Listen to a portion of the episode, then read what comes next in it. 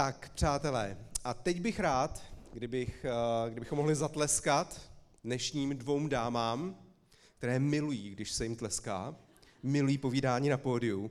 Vyloženě mě přemlouvali, Tome, prosím tě, mohla bych tam jít. Já mám toho tolik co říct. Nevím, kdo ví, jestli Anička nebo Bára, a tím pojďte se na pódium.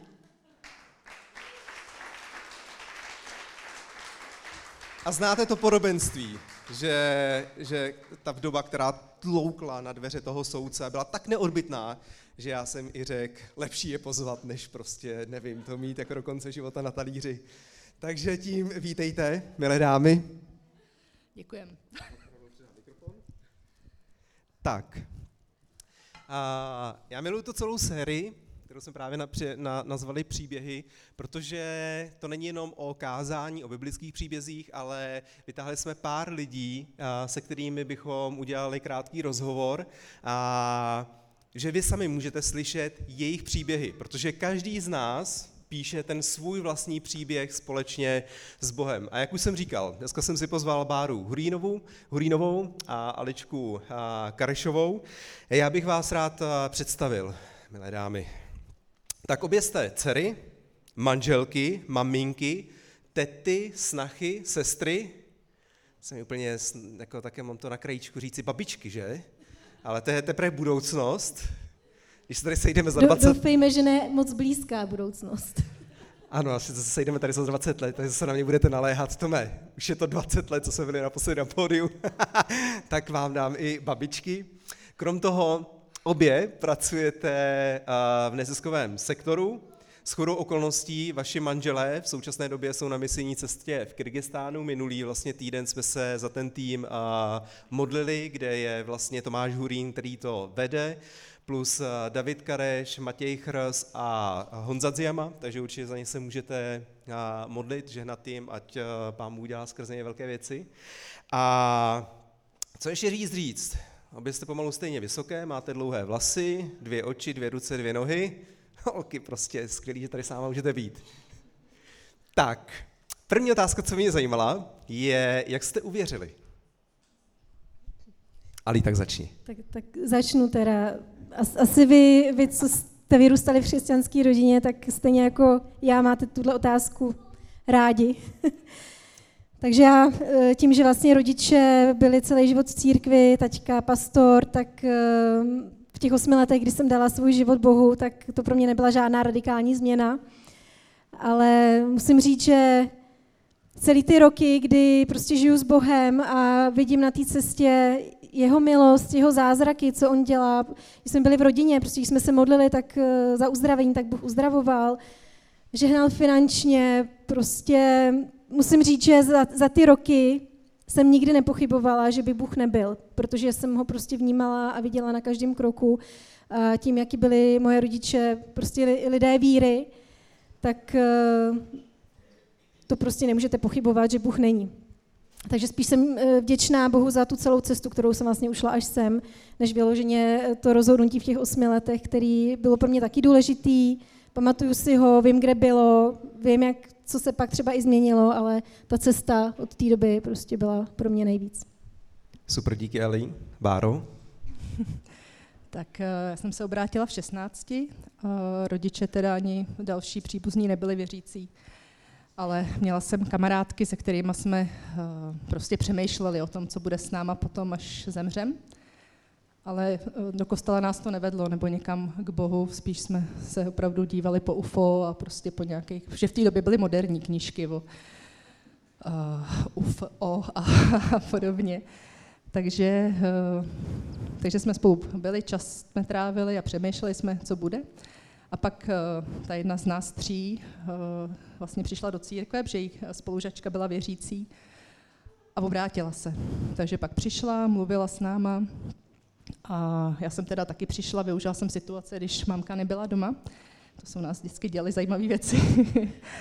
a šla jsem do církve, vlastně poprvé, takže vůbec nevěděla jsem, co se tam bude dít, co tam kdo bude dělat. Ale zaujali mě ty lidi, byli prostě divný, jako jim bláznivý. Byl tam jeden chlap velký, silný, a během písní tam prostě tleskal tak, že prostě byl ohlušující a smál se, byl jako velmi radostný. A během toho schromáždění, nevím, prostě nepamatuju si opravdu slovo, písně, nic, ale stalo se něco, co do té doby ne, prostě Bůh se mě dotknul. Já jsem nevěděla, že to je třeba v tu chvíli Bůh, ale přišla jsem tam jako člověk, který uh, neměl žádné zkušenosti prostě s věřícíma lidma, doma jsme mluvili, nebo naši říkali, že to jsou pámbičkáři, prostě nebylo to, uh, nebylo to jako dobrý. A tam se to prostě změnilo jakoby opravdu v oka- jednom okamžiku, že prostě jsem viděla, že Bůh je a musím se rozhodnout, teda jestli to někde uh, odhodím, anebo jestli se prostě s ním hm, prostě půjdu dál. Tak jsem šla dál a začalo velké dobrodružství. ano. Mně se strašně líbí, jak uh, pán Bůh si každého najde jinak. Jo? Kdybychom dělali rozhovor s každým znova z vás, tak je to úplně jiné. A každý z nás je úplně jiný, každý z nás je takový velmi individuální, ale pán Bůh nás velmi dobře zná. A to se mi na tom hrozně vždycky líbí, když poslouchám svědectví lidí, jak vlastně uvěřili, kde poznali Boha, jak ho potkali. A myslím si, že každý z nás známe ten okamžik, kdy najednou víme. Nedá se to vůbec nijak vysvětlit, prostě najednou víme, že Bůh je a že Bůh existuje. A, holky, jak jsem říkal, obě dvě pracujete v neziskovém sektoru, ty Ali pracuješ jako vedoucí kanceláře Církve bez hranic tady v Praze, takže když, eh, přátelé, voláte nebo posíláte e-mail do CBH Praha, tak to je ta tvář. Teď se můžete podívat. Zatím má písmenama, mailama, slovama, tak to je vlastně Ali, nebo zatím hlasem je, je Ali. A ty, Báro, pracuješ eh, v Bételu, eh, což je centrum, komunitní centrum, který se zabývá službou závislým, jak drogově, tak na alkoholu. Určitě je pro vás práce snů. Dlouhou dobu jste toužili pracovat v neziskovkách a obě dvě, jak jsem říkal, máte, nebo nevím, jestli jsem to vůbec řekl, máte čtyři děti, což rodina někdy může být sama neziskovka o sobě pro vás. A jak jste se k tomu dostali? Naplňuje vás to, říkáte si, do konce svého života. To je ono, toho se budu držet.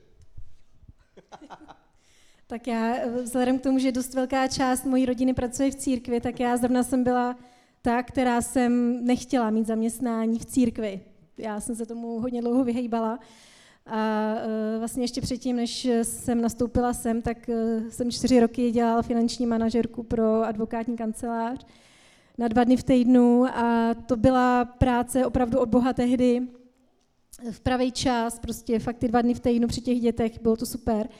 A po čtyřech letech jsem dostala výpověď eh, během covidu, kdy prostě mě chtěli na plný úvazek a bez možnosti home officeu, což jsem samozřejmě odmítla a takže prvně jsem z toho byla taková, jako jsem si říkala, no kde, kde, kde najdu nějakou takovouhle práci a, a to, ale pak se vlastně ukázalo, že to byla ta boží cesta, protože zase zavřeli školy, čtyři děti, první stupeň základní škola, vlastně dvě prvňačky, třeťačka, čtvrťačka, doma na online výuce a já jsem se jim prostě celý to jaro mohla věnovat a pak ještě s nima si užít perfektní léto. A ještě mi prostě bývalý šéf dal odstupný vyšší, než ze zákona musel, takže jsem se nemusela ani starat jako o těch pár měsíců prostě o peníze a, a tak mám manžela, že jo, který, který něco vydělá. No ale potom před tím létem už jsem si říkala, no tak jako co, co teď, tam to fakt bylo od Boha na ty dva dny v týdnu a, a jo, dobře placená práce. A jsem si říkala, tak od září zase se otevře škola, měla bych někde zase nastoupit. No a do toho mi volala jedna bývalá šefová a říkala mi, že mě doporučila na místo finanční ředitelky v nějaké úplně prostě velké advokátní společnosti a že bych mohla prostě v půlce léta nastoupit, tak ať si to rozmyslím. To by bylo teda taky na plný úvazek, ale to byla ta práce snů. to, no, o něco takového bych já sama nikdy, nikdy prostě nešla na pohovor, že bych, že bych si sama troufla uh, do takové práce jít. No ale nicméně během té doby v létě potom mi nějak volal Tomáš nebo Stašek, že bývalá vedoucí kanceláře dala výpověď a jak jsem se rozhodla s tam tou prací a že kdybych to nevzala, takže by byli moc rádi, kdybych uh, převzala právě tu práci po ATY. A, takže v září jsem nastoupila.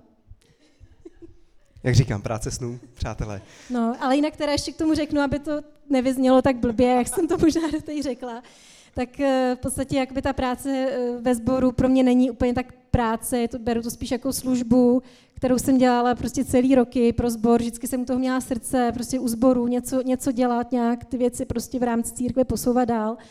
A teď to dělám navíc za peníze, takže je to úplně super a hodně je tam teda i účetnictví, tak to mě taky celkem baví. A dělám vlastně s lidma, s kterými mi je dobře a s lidma, žiju s rodinou, s váma a vím prostě, že jsem teď na správném místě, takže to je asi to nejvíc, jako vědět, že člověk je tam, kde má být. Díky. Báro, co ty? Bétel, práce snů, budoucnost. No, tak eh, já jsem v době, kdy vlastně, než jsem nastoupila do Bételu, tak jsem hledala práci, ale vlastně u starších lidí, protože uh, to bylo něco, co už před mnoha lety uh, tak nějak bylo v mém srdci, věřím tomu, že to je prostě od Pána Boha. Tak pak mi zavolala Dana Bobková, kterou mnozí z vás znáte z Bételu, že hledají někoho do kanceláře. A ne, než mi napsala, tak jsem říkala, no tak to ne, že jsem vůbec neměla žádnou zkušenost takhle s kanceláří nebo s lidma závislýma. Ale pak volala a mluvila o tom, jak to tam vypadá, co tam vlastně všechno se dělá, kdo tam je a tak. A tak jsem šla na pohovor. Tam i, i přesto, že jsem vlastně nic neuměla, téměř nic počítačem, byla jsem 15 let doma, takže můj životopis byl opravdu krátký, tak, eh, tak mě vlastně přijali. Takže z začátku to určitě nebyla práce snů, jo, jak Ali říkala. Ale já jsem v tom pokoji, že jsem prostě na tom správném místě a teďka jsem tam od ledna, není to, nejsem tam tak dlouho, ale prostě vnímám, že to je místo, kde mám být, kde mě Bůh chce, takže uh, je to práce snů. Dneska, teďka teda ne, ale dopoledne byly hodně chvály o tom, jak máme naše sny složit u Boha a že Bůh nám prostě dává svoje sny. A to je prostě to, co se snažím prostě teďka žít a, a dělat. No. Je to fajn. Super, díky. Ali, zpět teda k tobě, pak se k Báře, já to mám vždycky na střídačku.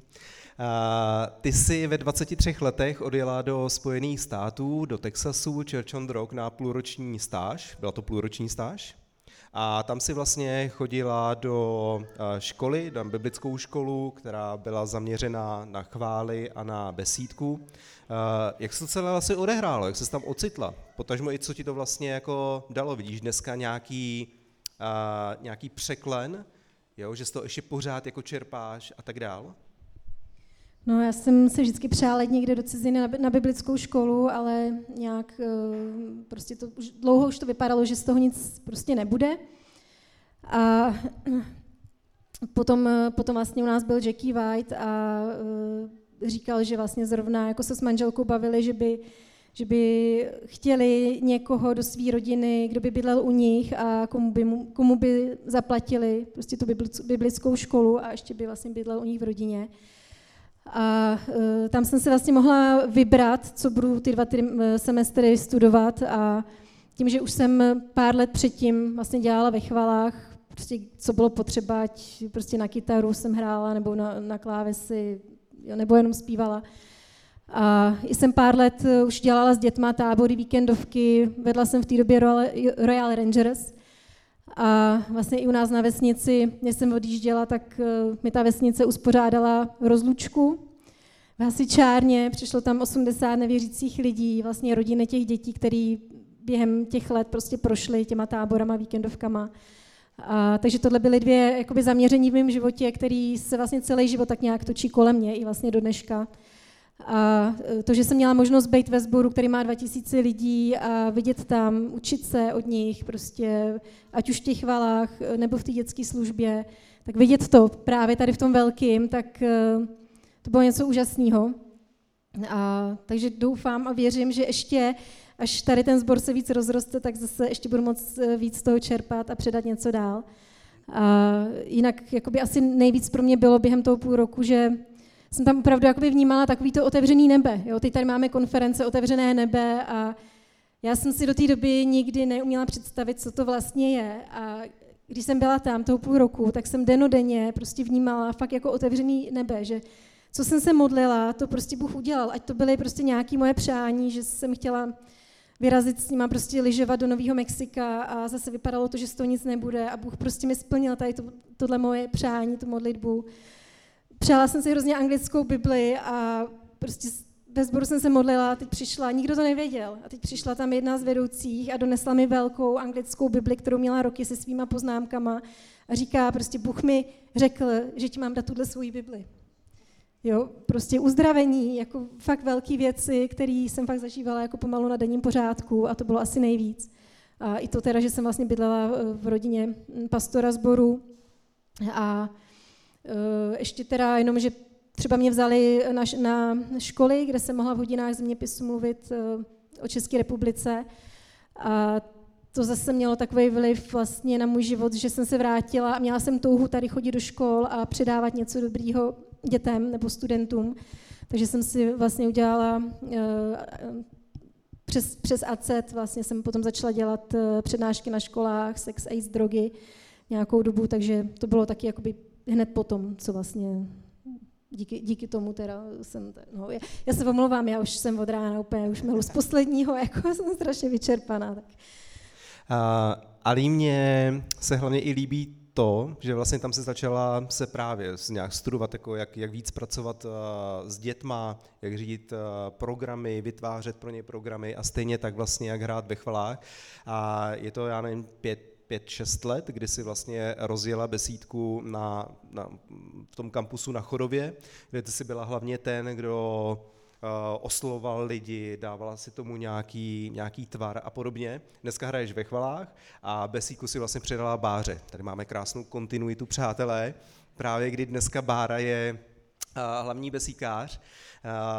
A mně se to strašně v tom líbí, že pán Bůh někdy, co začne dělat v našem mládí, tak to má obrovský přesah potom do, do budoucnosti. Jo, aniž bychom to nějak očekávali, nějak vnímáme, že nás tam pán Bůh do toho volá, tak to začneme dělat a ejhle, deset let se sejde s deseti letama a my zjistíme, že vlastně už tenkrát nás na to připravoval, že nás k tomu vedl a že to v nás rozvíjel. Báro, jak jsem říkal, ty jsi vlastně eh, dneska vedoucí dětské služby, takže jsi stačný důstojník, a co je nádherný, že můžeme vidět, že naše děti tě skutečně milují. A nejenom děti, ale i my jako rodiče, potažmo i tvoji spolupracovníci, protože tvá vřelost, laskavost je, je obrovská. A co je pro tebe klíčový vlastně v dětské službě? Protože mu můžeš i nám říct, eh, co třeba chystáte v nějaké blízké budoucnosti. Tak já si začnu čím, co chystáme, že předtím jsem to nestihla skoro říct. Eh, chystáme rozdělení besídky na mladší starší, aby děcka eh, mohly zase prostě mít svůj prostor každý. Tak to je, to je jedna skvělá věc. Bude vánoční představení, doufáme. se nacvičovat. Od nového roku bychom měli přejít na nové materiály, které jsou vyzkoušené v Hradci, v církvi a dostat, přijde nějaký školitelé, kteří nás zaučí. A tam teda bude větší propojenost e, s váma, s rodičema, nebo i s náma teda. Takže se máte na co těšit.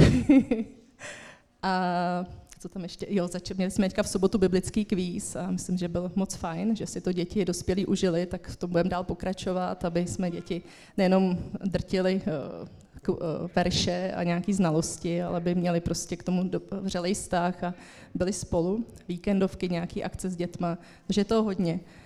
A to se ale týká i toho, jak eh, prostě to funguje, jak, eh, jak jsem se k tomu dostala. Já jsem se dlouho bránila být vedoucí besídky, protože nejsem vedoucí jakoby srdcem nebo povahou nebo vůbec takhle.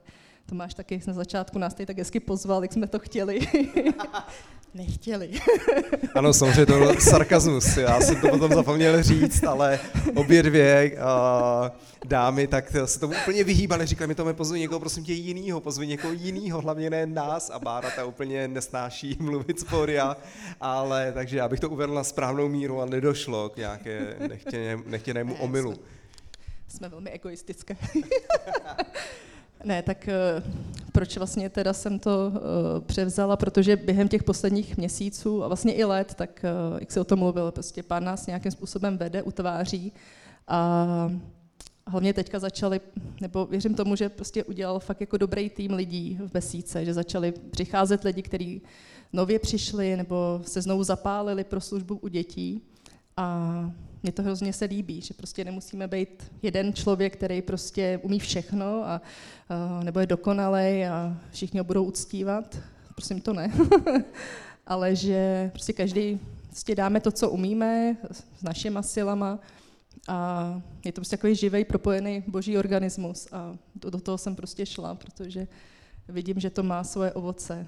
A že to bude ještě lepší. No. No. Já bych, nebo mám na vás takové poslední dvě otázky, můžete odpovědět na obě dvě, nebo si můžete z nich vybrat a tím budeme končit náš rozhovor a přejdeme vlastně ke kázání.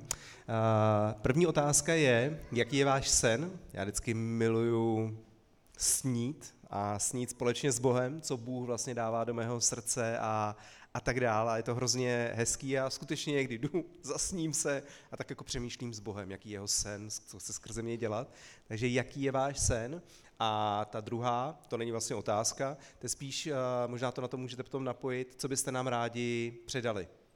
Jo, něco určitě pán Bůh vám dal tak jako do srdce, teď je ten prostor, kde můžete to říct nám. Tak ten, ten sen, já úplně nemám takový velký sny, jsem byl třeba ta biblická škola, ale uh, jinak jakoby my, co, čím, čím žiju celý život, je to, že chci, aby prostě nevěřící lidi přicházeli k Bohu. A to je to, co se prostě i snažím nějak dělat, mít na ně, mít na ně vliv, eh, zvát holek spolužáky na akce, na víkendovky, na tábory, hrajeme volejbal v Mnichovicích, že Spartu nevěřících lidí, udělal jsem pro ně víkendovku prostě ve zborových nějakých eh, prostorách církevních, kde zase byla příležitost se s nimi bavit. Takže tohle je něco, co jakoby já čím žiju, kromě, kromě teda chvála dětské služby a tak, ale tohle opravdu jakoby to zaměření na ty nevěřící lidi, aby opravdu mohli, mohli za to se modlíme prostě doma, aby, aby mohli přicházet k Bohu a aby my jsme mohli být těma nástrojema, který si Bůh bude k tomu používat. A jinak, jako když se tak zpětně kouknu na svůj život, tak eh, někdy jsem si tak říkala, proč Bůh nějak jakoby jasněji v některých věcech ke mně nemluví, že by mi dával nějaký právě tyhle velký sny a nějaký prostě velký věci, mi ukazoval, co mě čekají a co mám dělat. A eh, chci, vás, chci vám říct, že nemáte čekat na nějaký velký boží zjevení, protože to třeba ke mně nikdy nepřišlo do dneška. Ale přitom, když se kouknu prostě zpětně na ten život, tak opravdu ta cesta a, a to, to, co jsem zažila, se skládá prostě ze spousty malých jakoby rozhodnutí, kroků, který jsem dělala, kde prostě Bůh byl se mnou, kde mi otvíral dveře. A tak prostě jenom buďme otevření pro to, hledejme Boha, pojďme po jeho cestě a když nám něco řekne, ukáže, udělejme to. Uh, jo, když jsem na střední škole, mi prostě Bůh řekl, ať zaplatím tábor dvou dětem, který prostě jejich rodiče na to neměli peníze, nemohli by jet, tak jsem prostě vzala peníze ze své brigády a zaplatila jsem jim ten tábor a tehdy jsem prostě nečekala nebo netušila, že pár let na to přijde prostě Jackie White a řekne mi, že mi zaplatí půl roku v Americe na biblické škole. A, takže takovéhle prostě malé věci nikdy nevíme, co, co z toho bude. Jo. Teď, teď jsme třeba s holkama našima začali dělat u nás doma skupinku, kde jsme jenom naše rodina, nás šest, Každou středu prostě máme večer eh, chvály, čteme si z Bible, modlíme se, máme to napsané v kalendáři, kde máme všechny kroužky, tak prostě středa a přesto nejede vlak. A je to jakoby malá věc, který, v který prostě věřím, že když budeme věrní, tak eh, to může přirůst něco prostě obrovského, co právě třeba ani dneska neumíme ještě domyslet. Krásný, moc díky. Báro? Tak si ten sen můžu spojit s nějakým jako, uh, nějakou touhou nebo s něčím, co prostě, už jsem o tom mluvila, že co Bůh mi dal do srdce, Pardon. Uh, je prostě jakoby služba u starých lidí. Ono je to takový jako trochu ironický, protože vlastně už to mám v srdci možná 20 let, ale pořád jsem se k těm starým lidem nedostala. Začínáš pěkně postupně. Nejdřív od malička s dětma, Musím s nimi se stárnout. Přejdeš těm dospělým a pak ke starším. ale jako když se dívám zpětně, tak vidím, že prostě Bůh mě s ním vede a vyučuje a prostě připravuje mě na to, že to prostě přijde. A i třeba teďka v Bételu, tam mluvím, ne, ne, nepracuju tolik třeba s těma závislýma, tam spíš dělám takovou administrativní podporu a s úřadama práce komunikuju a, a s vězněma a tak jako různě ale komunikuju s lidmi, kteří třeba uh, přišli o svého partnera, můžou být starší a vyklízejí byt, takže to jsou starší lidi a jsou prostě mm, třeba zlomený a nešťastný. Tak jak mám příležitost mluvit se staršími lidmi určitě a není to moc jednoduchý, takže vidím, jak, eh, že mě Bůh do toho jakoby nehodil a plav, ale provádí mě tím prostě krok za krokem, aby, abych to já dala a aby to prostě bylo dobrý potom, až co budu dělat. Uh, jsou, ale jak říká Alička, jo, to jsou to prostě takový uh, nějaký, když, většinou když tu chvíli ke mně Bůh mluví, tak se třeba neuvědomím, ale potom zpětně, když se kouknu, si říkám, no jo, vlastně já jsem to udělala, protože prostě Bůh to chtěl, nebo Bůh mi to řekl, nebo takový, to jem, takový ten jemný hlas.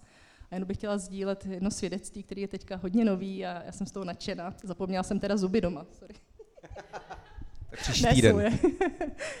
Ale asi před třema rokama, mnozí z vás jste se smodlili taky, tak vám to chci eh, prostě sama sdílet. Našívali, eh, ortodontista řekl, že bude muset být operace taková, že ji prostě přesekají tady ty eh, čelisti horní, nějaký to natáhnou a znovu jí to nasadí a že prostě až jí bude 18, tak na to musí jít. Řekli to ve 12. A takže hm, tak pro každý jsme tam přišli, tak jsem se ptala, tak jako bude to, nebo prostě už je to dobrý, není to dobrý. Kam no, ale nebudu si být ta operace. Jo, musí. Kam no, a co kdybyš prostě se to změnilo? To se nezmění. Kam no, se třeba modlíme. To se nezmění. A pak jako roky to takhle bylo. A loni nás teda přesvědčili, že máme eh, se objednat na operaci, že to fakt tři roky dopředu se musí, aby bylo místo. A teďka během posledních pár měsíců najednou eh, doktor obrátil a teďka ve čtvrtek, jsem, čtvrtek, pátek jsem rušila tu operaci, že doktor říkal, že to není potřeba, že to prostě dobrý a její zuby a čelisty v pořádku, takže to je takový jako skvělý, díky bohu.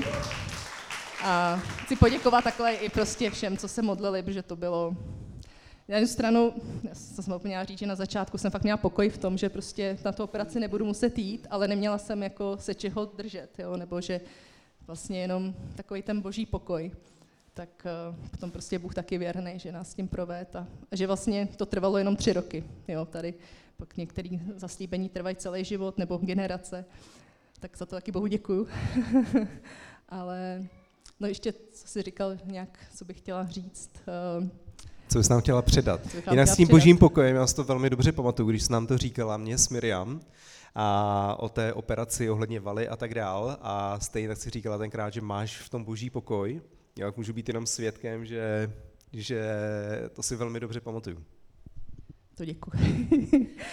a jenom bych vám chtěla předat, ono se to týká teďka té tý besídky, ale asi to je všech, eh, všech věcí v oblastech služby a tak, že ať prostě nečekáme na to, až budeme v něčem fakt dobrý nebo dokonalý, nebo až nám Bůh vyloženě prostě nás zastaví, nebo až nám někdo jiný řekne, ale když prostě máme nějakou touhu, nebo uh, od pána třeba i nějaký vedení, tak ať do toho jdeme, protože máme vedle sebe někoho, kdo nás prostě doplní.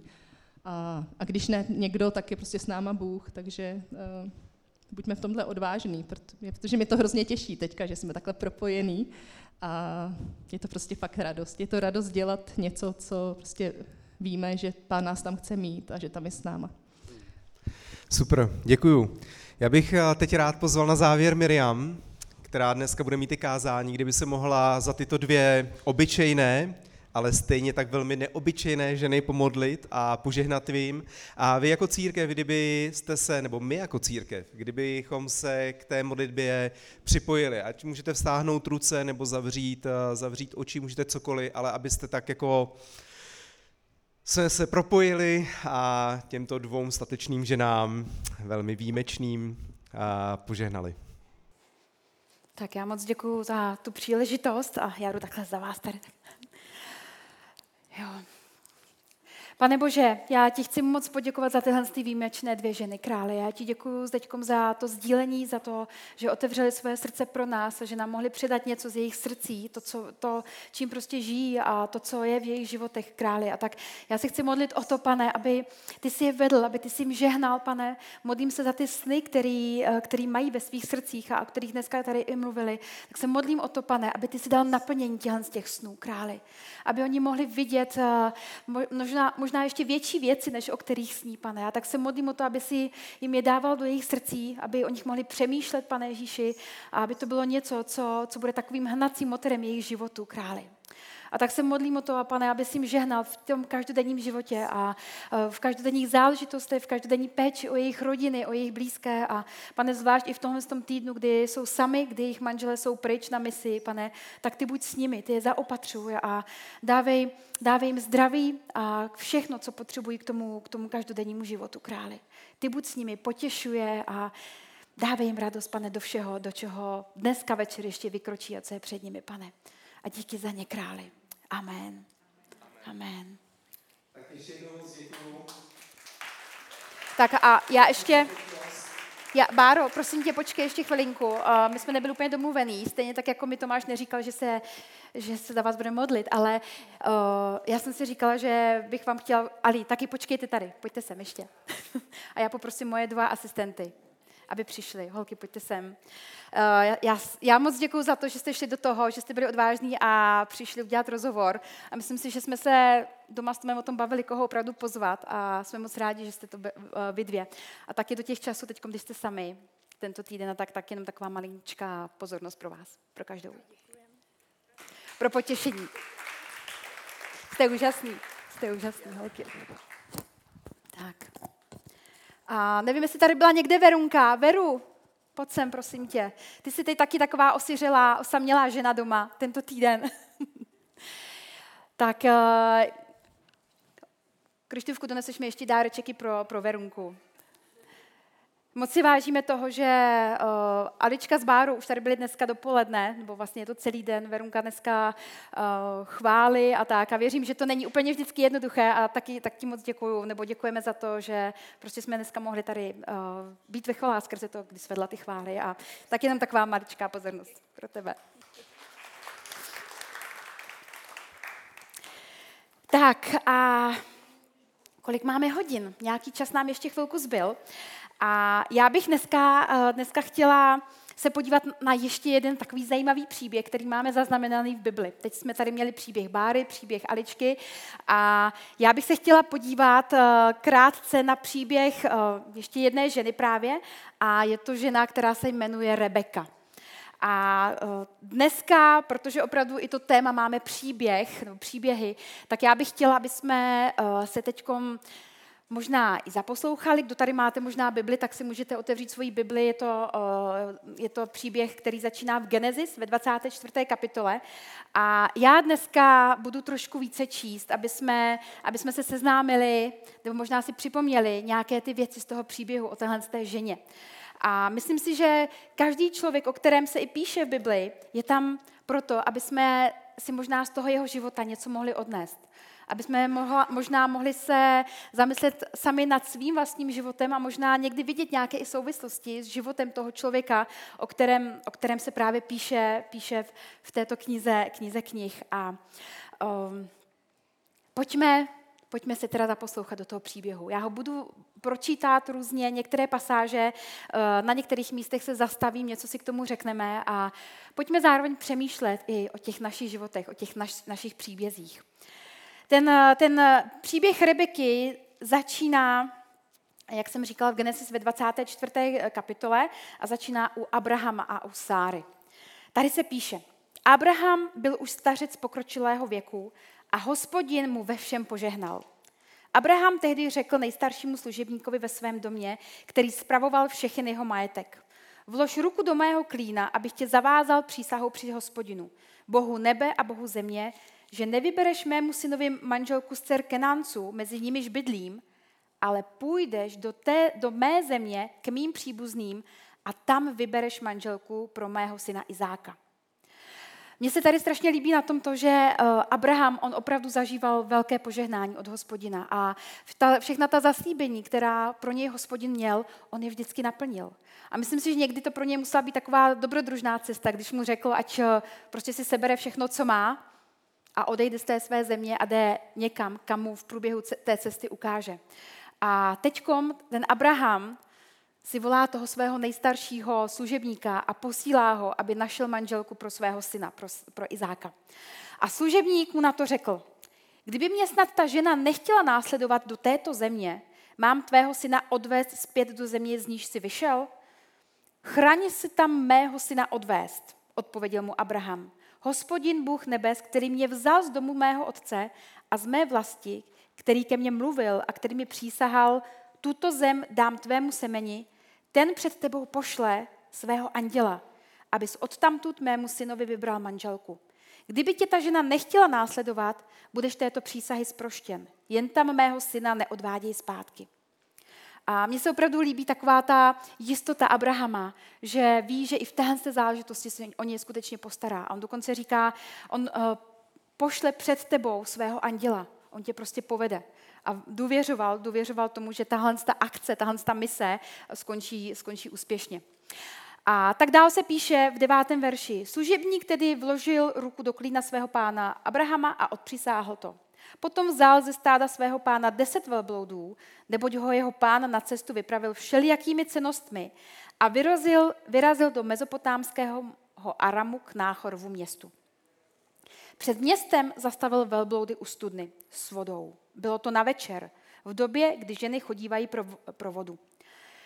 Ten služebník se zastavil u, u, u té studny, kam přišel s tím svým stádem, s těmi velbloudy. A to bylo zajímavé, že ti velbloudi, oni, oni prostě se nevešli všichni k té studni, aby se tam mohli, nebo z té studny, aby se mohli napít, ale oni potřebovali vždycky, aby někdo tu vodu vytáhl z té studny a nalil ji tam. A uh, ten služebník je po té dlouhé cestě u té studny myslím si, že ušel obrovskou dálku, šel přes celou poušť a možná byl takový trošku nervózní z toho, jak to vlastně opravdu dopadne, protože jeho pán Abraham ho vyslal, ten naprosto důvěřoval, že by to mělo dopadnout dobře, ale vemte si, že byste byli vysláni jako ten služebník, jdete tu obrovskou dálku a teď jak vlastně to poznáte? Jak, jak poznáte, že se setkáte s tou ženou, kterou máte přivést jako manželku? Myslím si, že to je docela zodpovědný úkol. A uh, ten služebník tady v podstatě se zastavil u té studny a poprosil Boha, říkal mu, bože, já potřebuji nějaký znamení, já potřebuji nějaký signál, něco, abych věděl. A on mu tady tehdy říkal,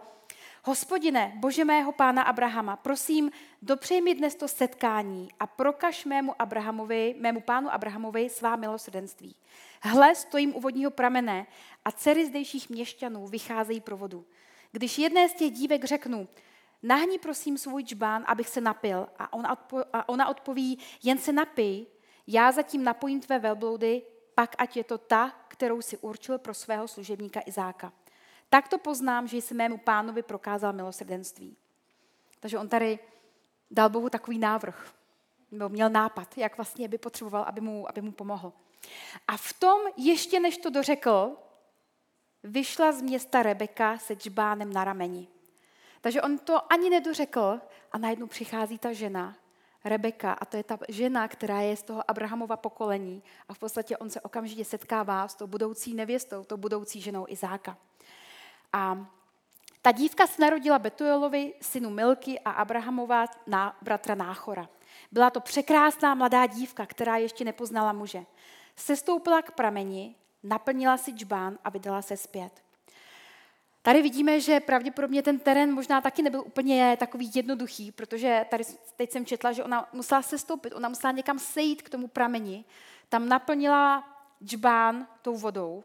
A když si představíme ten džbán, ten taky asi nebyl kdo ví jaký uh, malinký kyblík nebo nějaká miska, ale ty džbány, ty, ty byly velké a museli nosit opravdu hodně vody, aby nemuseli prostě chodit neustále sem tam dokola. A ona pak se vydala zase zpátky nahoru. A ten služebník ji přispěchal naproti a řekl, dej mi prosím trochu napít ze svého džbánu. Jen se napij, pane, odpověděla. Rychle spustila těžký džbán na ruku a dala mu napít. Vidíme tu reakci? On ji požádal, dává mu napít, okamžitě sundává ten džbán ze svého ramene a, a vlastně obsluhuje ho. A potom mu řekla, Načerpám vodu také pro tvé velbloudy, ať se pořádně napíjí. Rychle vylila svůj džbán do žlabu, znovu odběhla ke studni pro vodu a čerpala pro všechny jeho velbloudy. A tohle je taky velice zajímavé. Vemte si, že my jsme četli, nebo jsem tady četla, že když ten služebník vyrazil, tak si vzal s sebou asi deset velbloudů, aby unesli eh, všechny ty cenosti a všechny věci, které Abraham vlastně s tím služebníkem eh, poslal. A aby ti velbloudi všichni se napili, eh, tehdy, nebo jeden velbloud, aby se dosyta napil, tak vypije naraz 25 galonů vody. A jeden galon eh, je 3,78 litrů vody. Tak si jenom představte, kolik té vody ta, ta Rebeka musela nanosit, sestoupit k tomu prameni, naplnit žbán, přinést nahoru, vylít do žlabu a aby, si, aby se všichni ti velbloudi dostatečně napili. A myslím si, že to musela být neskutečně silná žena. A když ji vidíme, nebo když, když to čteme, tak vidíme, že ona, uh, ona vlastně to udělala do posledního detailu. Dokud se všichni nenapili, tak ona nosila vodu. A myslím si, že tady můžeme vidět nějakou její vlastnost, že ona byla, ona byla věrná v těch malých věcech. Do detailu plnila, dokonce plnila prostě ty své úkoly. A tady dál ve 21. verši čteme, ten muž jí zatím mlčky pozoroval, aby poznal, zda hospodin dává jeho cestě zdar, anebo ne. A dál to pokračuje. Když velbloudi dopili, vzal ten muž zlatý nosní kroužek vážící půl šekerů a dva zlaté náramky pro její ruce, každý o váze deseti šekerů a řekl, pověs mi, prosím, čí jsi dcera? Bylo by pro nás v domě tvého otce místo k přenocování? Jsem dcera Betuele, syna Milky a Náchora, odpověděla mu. A potom dodala, slámy a obroku máme dost i místo k přenocování. Takže ona se představila a při té otázce, jestli by u nich nebylo místo k eh, tomu, aby tam mohli přespat a zůstat tam přes noc, okamžitě nabídla ten jejich prostor, okamžitě nabídla jejich domov a že mají dostatek eh, potravy pro všechny velbloudy a i místo k přenocování.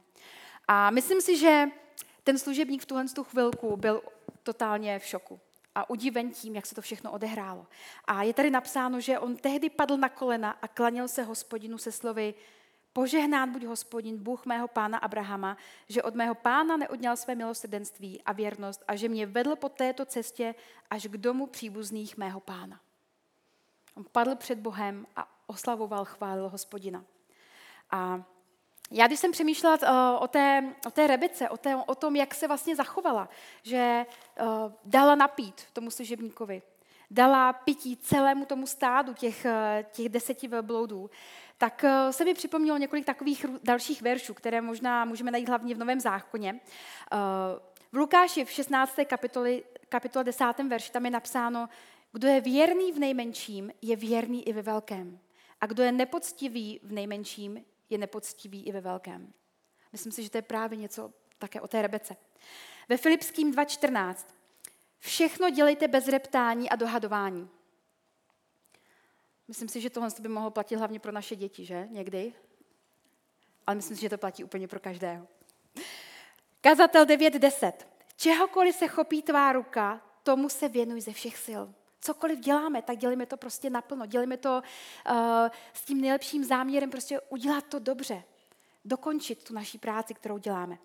Galackým 6.9. Nepolevujme tedy v konání dobra, neboť v patřičný čas budeme sklízet bez ustání. A myslím si, že opravdu tyhle ty verše se týkají života Rebeky, jaká ona byla. Ona, ona nevěděla, co jí čeká. Ona nevěděla, že přijde nějaký služebník z dalekých končin, z obrovské dálky, uh, a proto, aby si ji vlastně vybral ten služebník za manželku pro, pro syna svého pána. Ale já si myslím, že ona denně chodila prostě k tomu pramení, k té studni, čerpala tam vodu, nosila ji možná k ním domů, napájela ta, ta stáda a dělala dobře do nejmenšího detailu tu práci, kterou měla. Možná to mohla znít, nebo možná to mohlo vypadat jako nějaká maličkost pro ní, ale myslím si, že to byla velká věc, skrze kterou se učila to, že na ní potom čekaly větší věci. Dostala mnohem větší zodpovědnosti. A tento příběh pokračuje pak dál tak, že vlastně ta dívka, nebo teda ta Rebeka, máme tady napsáno, dívka pak odběhla a vyprávila to rodině své matky. Rebeka měla bratra jménem Lában a ten se rozběhl ven k onomu muži u pramene. Uviděl totiž ten nosní kroužek i náramky na rukou své sestry Rebeky a slyšel její slova, když říkala, takto se mnou mluvil ten muž. Přišel tedy k onomu muži a hle, ten dosud stál své bloudy poblíž pramene. A Lában mu řekl, pojď hospodinu v požehnaný, proč by stál venku? Už jsem připravil dům i místo pro velbloudy. Ten muž tedy vešel do domu a odsedlal velbloudy. Lában dal velbloudům slámu a obrok a přinesl vodu, aby si on i muži, kteří ho doprovázeli, umyli nohy. Když mu ale nabídli jídlo, řekl, nebudu jíst, dokud nevypovím svou věc. Mluv, vybídl ho Lában. Jsem Abrahamův služebník, řekl. Hospodin mému pánu velice požehnal, takže se rozmohl. Dal mu bráv a skot, stříbro a zlato, otroky a otrokyně i velblody a osly a tak dále. Ten, ten příběh pokračuje, že v podstatě služebník znovu jakoby převypráví uh, vypráví ten příběh, který jsme teď tak nějak četli v té 24. kapitole. A vypráví ho, vypráví ho a všichni, myslím si, že v tom domě jsou udivení tím, co se, co se stalo a o čem, o čem je ten příběh, nebo co se právě odehrálo. A uh, ten služebník zakončuje ta, ta svoje slova tímto. Nyní tedy, chcete-li se k mému pánu zachovat laskavě a věrně, sdělte mi to. Pokud ne, sdělte mi to také, ať se mohu rozhodnout, kam se vydat dál. A Lában a Betuel mu odpověděli, tato věc vyšla od hospodina. Nemáme k tomu co dodat. Myslím si, že všichni věděli, že to je tak jasné boží vedení. Něco, co Bůh připravil, k tomu neměli prostě co dodat. A říkali, hle, zde máš Rebeku, vezmi si a jdi. Ať se stane manželkou syna tvého pána, jak řekl hospodin. A tehdy znovu služebník, když uslyšel ta jejich slova, tak se poklonil hospodinu až k, až k zemi. Myslím si, že to pro něj bylo něco velkého, co, co právě zažíval. A pak, protože měli těch deset velbloudů a všechny ty cenosti měl na cestě, takže tady se píše o tom, jak eh, vytáhl zlaté a stříbrné šperky a rozdal to všem v té, v té rodině.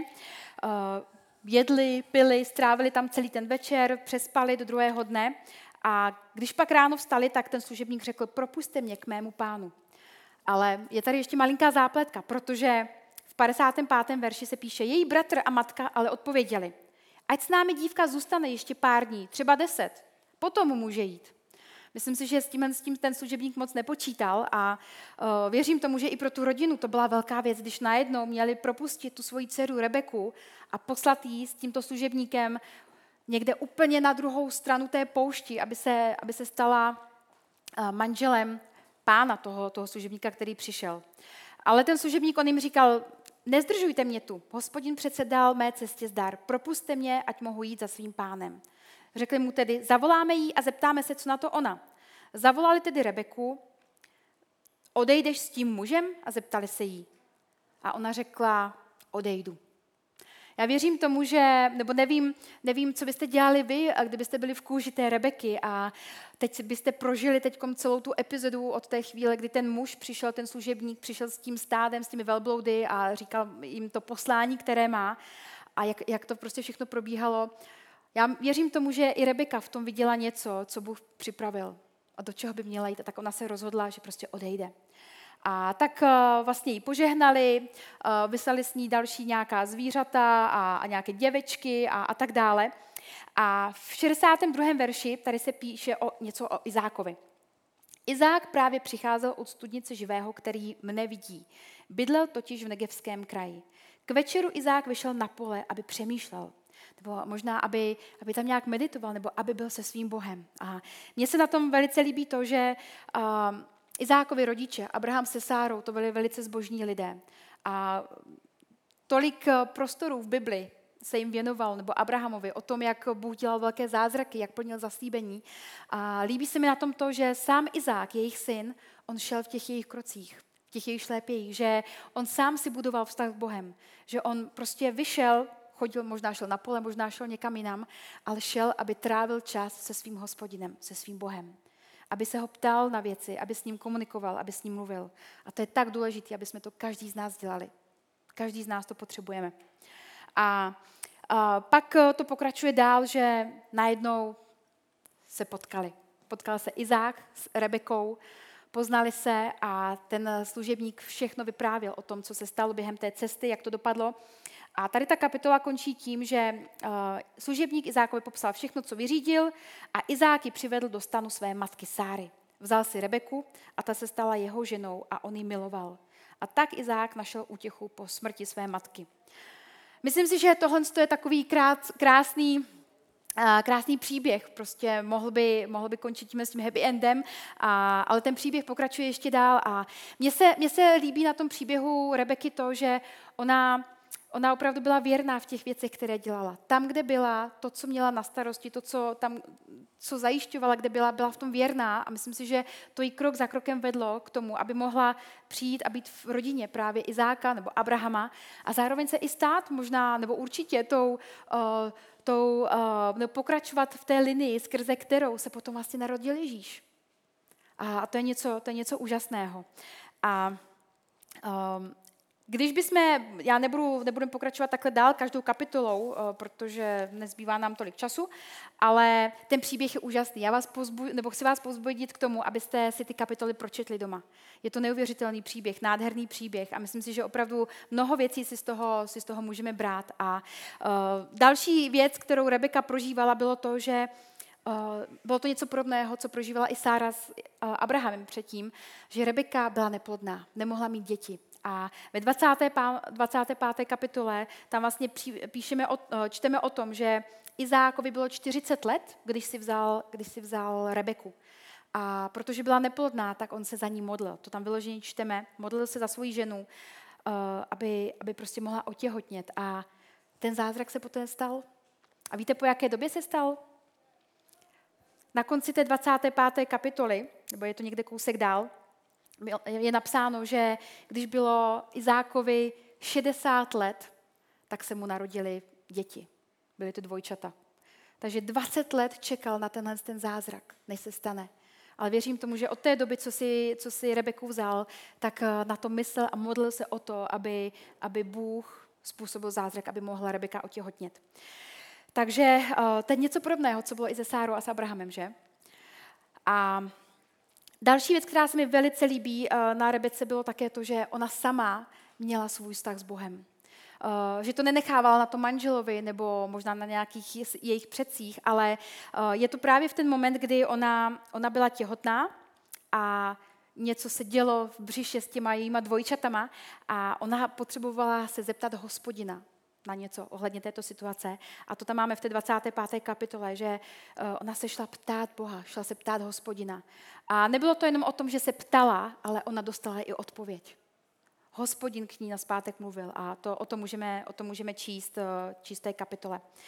Nicméně tohle jsou takové ty krásné věci o, o rebečinném životě, ale uh, víme, že ne vždycky všechno je jenom krásné, ne všechno prostě jenom pozitivní. A stejně tak uh, i Rebeka měla možná některé potom vlastnosti, které se později projevily jako ne úplně nejlepší. A uh, když, když byste, nebo když si pak přečtete ten, ten příběh dál, tak uh, uvidíte, že je to v 27. kapitole, tak Rebeka se tak trošku zapletla do, do určitého podvodu a uh, podvodu s požehnáním, protože ona začala když se jí narodila ta dvojčata, tak ona začala mít takovou, uh, nebo začala projevovat větší sympatie, větší lásku možná k jednomu z těch svých dětí. A myslím si, že tohle je něco, co nikdy nepřináší žádnou dobrotu. Ať máme, když máme děti, tak taková ta oblíbenost prostě je špatná věc.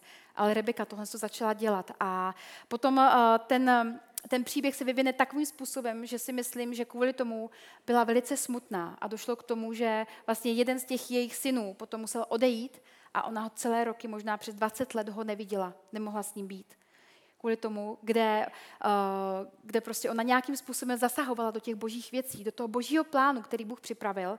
Ale možná je tady jedna z dalších věcí, která se u ní projevila, a to byl strach. Strach, že ta situace nedopadne um, tak, jak si možná představovala, nebo tak, jak si přála. A zasla, začala zasahovat do věcí, které byly pouze v rukách božích. A chtěla bych vás pozbudit k tomu, že opravdu někdy, někdy na nás možná padá strach. Že možná nevíme, jak nějaká situace dopadne, nebo v co se to obrátí, ale uh, je důležité, aby jsme vždycky důvěřovali hospodinu a nechali Boha jednat tak, jak On chce a udělat to tím božím způsobem. Protože to je vždycky potom to nejlepší. A předejdeme někdy možná nějakým kopancům nebo nějakým situacím, kterým bychom se mohli vyhnout. A, takže to je moje pozbuzení pro vás. A další, eh, já už, už budu opravdu končit, eh, ten příběh je dlouhý. Opravdu, opravdu vás pozbuzuju, prostě přečtěte si ho, je to, je to něco nádherného. A my v podstatě na začátku vidíme opravdu to, jak začala. Byla věrná v těch maličkostech, dělala tu svoji práci, vidíme tam potom nějaké ty neúplně dobré postoje, a, ale vidím také v tom jednu věc, že ať jsme kdekoliv, tak Bůh si nás vždycky najde. Ať si kdekoliv, tak Bůh si tě vždycky najde. Rebeka, která prostě byla někde tady v té zemi uh, daleko, nebo v, té, v tom rodišti Abrahamově, tak uh, Abraham z té dálky posílá služebníka, aby tam šel a vytáhl si ji. A stejně to dělá Bůh s námi. On o každém z nás ví, kde jsme. Ať jsme kdekoliv možná zastrčení, nebo ať pracujeme na čímkoliv prostě niternem, maličkatém, tak Bůh tě vidí a má pro tebe svůj plán. má, má pro tebe nějaké sny, které ti chce dát. Stejně tak, jako o tom dneska mluvila i Bára s Aličkou. Každá ta věc, kterou, kterou dneska procházíš, tě připravuje pro něco, co tě čeká možná v budoucnu, co může přijít příští rok, co může možná přijít zítra, co možná může přijít za 10-20 let, ale je to něco, k čemu tě Bůh připravuje. A mně se líbilo i to, co říkala Bára. Prostě Bůh nečeká na to, až budeme dokonalí. Ani ta Rebeka nebyla dokonalá, ale ona byla připravená a otevřená k tomu být použitelná a jít, být k tomu, k čemu jí Bůh volal. A takže to jsou nějaké takové věci, ke kterým bych vás dneska chtěla pozbudit a chtěla bych teď už pozvat kapelu, aby mohla, mohla přijít zpátky na pódium, protože budeme, budeme končit. A chtěla bych při té poslední chvále, aby jsme uh, každý z nás prostě přemýšleli o tom svém životě. Možná o tom místě, kde teď jsme, o té situaci, ve které se nacházíme. Možná bychom přemýšleli o příběhu Aličky, příběhu Báry, příběhu té Rebeky. Ten její příběh máme v Bibli zapsaný. A něco si z toho dneska vzali. Přemýšleli o tom, o tom, kde jsem já dneska a kam možná Bůh mě chce posnout, co pro mě možná připravil. O tom, jestli jsem věrná v těch eh, každodenních záležitostech, každodenních věcech, do kterých mě Bůh dělá, do kterých mě staví. A chci, abyste opravdu věděli, že tam, kde dneska jste, je to důležité pro Boha. Protože On má pro vás připravené věci, do kterých vás chce vzít. Každého jednoho z vás, kdo jste dneska tady.